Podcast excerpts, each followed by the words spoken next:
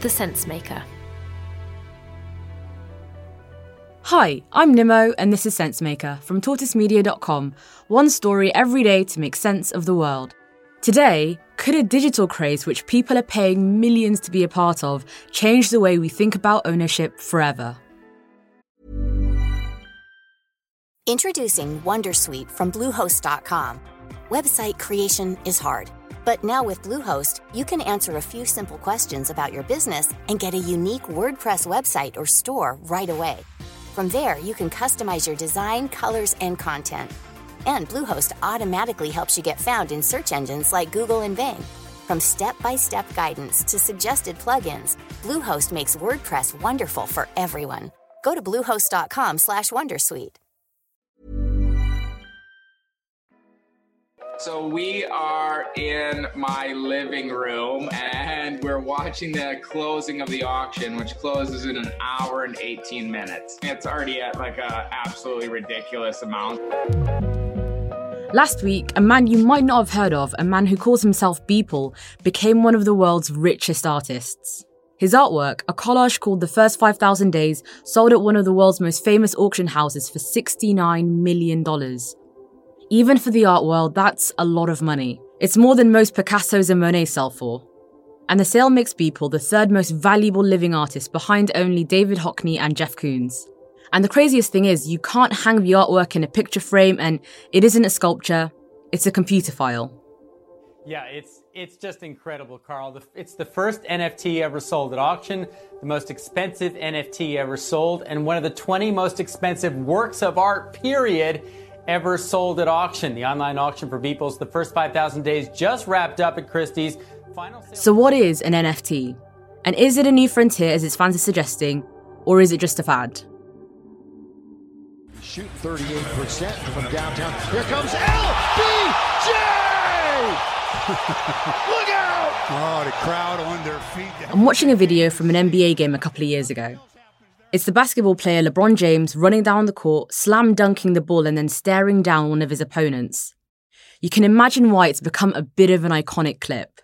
The video is on YouTube and it's got nearly 1.4 million views. But the thing is, and here's the weird bit that video, which anyone can watch for free, sold for $208,000 a few weeks ago. And it's not the only one. The National Basketball Association has generated more than $350 million through videos like this. Here's someone who turned $175,000 into $18 million from investment in the videos. It's purely a collectible at this point. Um, and so the way I view it as valuable is the same way anyone might view a sports card as valuable. And You'd be forgiven for being a little confused here, so let me try and explain what's going on. That really expensive LeBron James video is something called an NFT. This stands for non fungible token. Admittedly, it's a bit of a mouthful. Here's what it all means. The thing that makes physical objects so valuable is scarcity. The Mona Lisa, a first edition of Harry Potter, these things are expensive in part because they're so rare, and in the case of something like the Mona Lisa, completely unique. In the digital world, it's much harder to generate scarcity because it's so easy to make copies of computer files. That was until NFTs came along. What an NFT does is essentially confirms that the buyer now owns the original of a digital item with a unique piece of code. That code is verified by a blockchain, which is the same kind of technology that's used to verify Bitcoin transactions. The promise of the NFT is this it can confirm a digital item as an original. They've been around for a while, so why is it only now that people are paying attention? When you're ready to pop the question, the last thing you want to do is second guess the ring. At Bluenile.com, you can design a one of a kind ring with the ease and convenience of shopping online. Choose your diamond and setting. When you find the one, you'll get it delivered right to your door. Go to Bluenile.com and use promo code LISTEN to get $50 off your purchase of $500 or more. That's code LISTEN at Bluenile.com for $50 off your purchase. Bluenile.com code LISTEN. Well, the reason that people are getting interested in NFTs is because the rich and famous are getting in on the act. First, there was the musician Grimes, who sold loads of her artwork online as NFTs. Then there was the band Kings of Leon, who made $2 million by releasing their album as an NFT. Then there was Christie's, the most famous auction house in the world, which on Thursday sold its first purely digital artwork. That piece of art made by the artist who calls himself Beeple. Jesus Christ, what the Oh my god! 50 million! His real name is Mike Winkelmann, and he's watching the final minutes of auction for his digital art piece, The First 5,000 Days. It's a collage of 5,000 images which the artist has put online. Since May 2007, he's been uploading a piece of art to his blog every single day without fail. To give you a taste of what's in the collage, there's Donald Trump breastfeeding Mike Pence, two bulls having sex next to a giant Bitcoin symbol, and a muscled up Tom Cruise punching a coronavirus particle. As you can see, the content is, well, it's very online. But the auction itself, a real life auction, was extraordinary too. The opening bid was only $100. The bids then grew incrementally and quite slowly, but then they exploded. 22 million people watched the last few minutes of the auction online, and what they saw was bids skyrocketing. According to Christie's, 91% of the bidders were new to the auction house, and 64% were millennials or Gen Z. And the person who won Beeple's collage? Well, that's a bit of a mystery. We know they're an investor in digital currencies, but online they go under a pseudonym. We don't know their real identity. All we know is that they paid $69 million for a giant JPEG file and a bit of code which tells them that it's theirs and no one else's. So is it just a fad? Well, some things might make you think so. First off, it's incredibly energy intensive to make an NFT because it takes loads of computer processing power to create the code which makes it unique. As I mentioned earlier, the musician Grimes has sold some of her artwork as NFTs. A digital artist who did the maths has estimated that one of the pieces she sold would have produced 70 tons of CO2 as it was transformed into an NFT because of the amount of energy needed to produce it.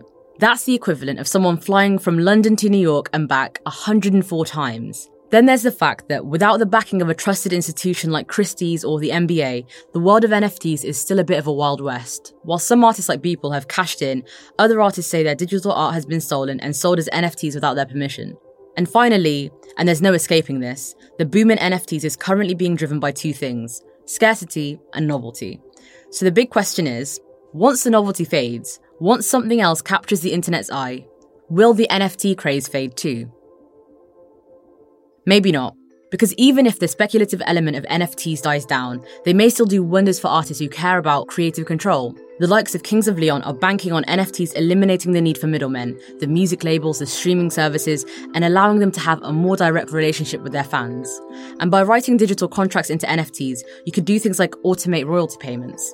If this works for musicians, why not other industries? The big hope then is that NFTs could have a real democratizing power, and even if they do end up being a bit of a passing phase, they're showing us something bigger. That in the age of the internet, anything can be monetized and everything is for sale. If you enjoyed listening today, why don't you give us a follow on Spotify so that you don't miss any future episodes? Just type Sensemaker into your Spotify search bar. And before you go, let me tell you about Tortoise, the newsroom behind the Sensemaker. We do slow news, not breaking news, and we also make a weekly podcast, the Slow Newscast, where we tell one story in depth. I'm biased, but I think you'd really like it. You can find it on Spotify too. Just search for Slow Newscast. We'd love for you to download it and give it a listen. Today's story was written and produced by Xavier Greenwood.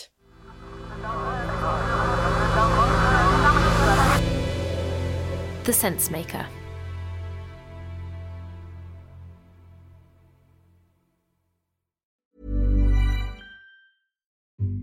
What comes to mind when you think of Amber Heard? A liar? A survivor? A narcissist? The trial of Depp v. Heard was a global phenomenon, but I want to know was it a fair fight? I'm Alexi Mostrous, the host of Sweet Bobby and Hoaxed. In my new podcast, I'm investigating whether Amber Heard was the victim of an organised trolling campaign. Just search for Who Trolled Amber wherever you get your podcasts.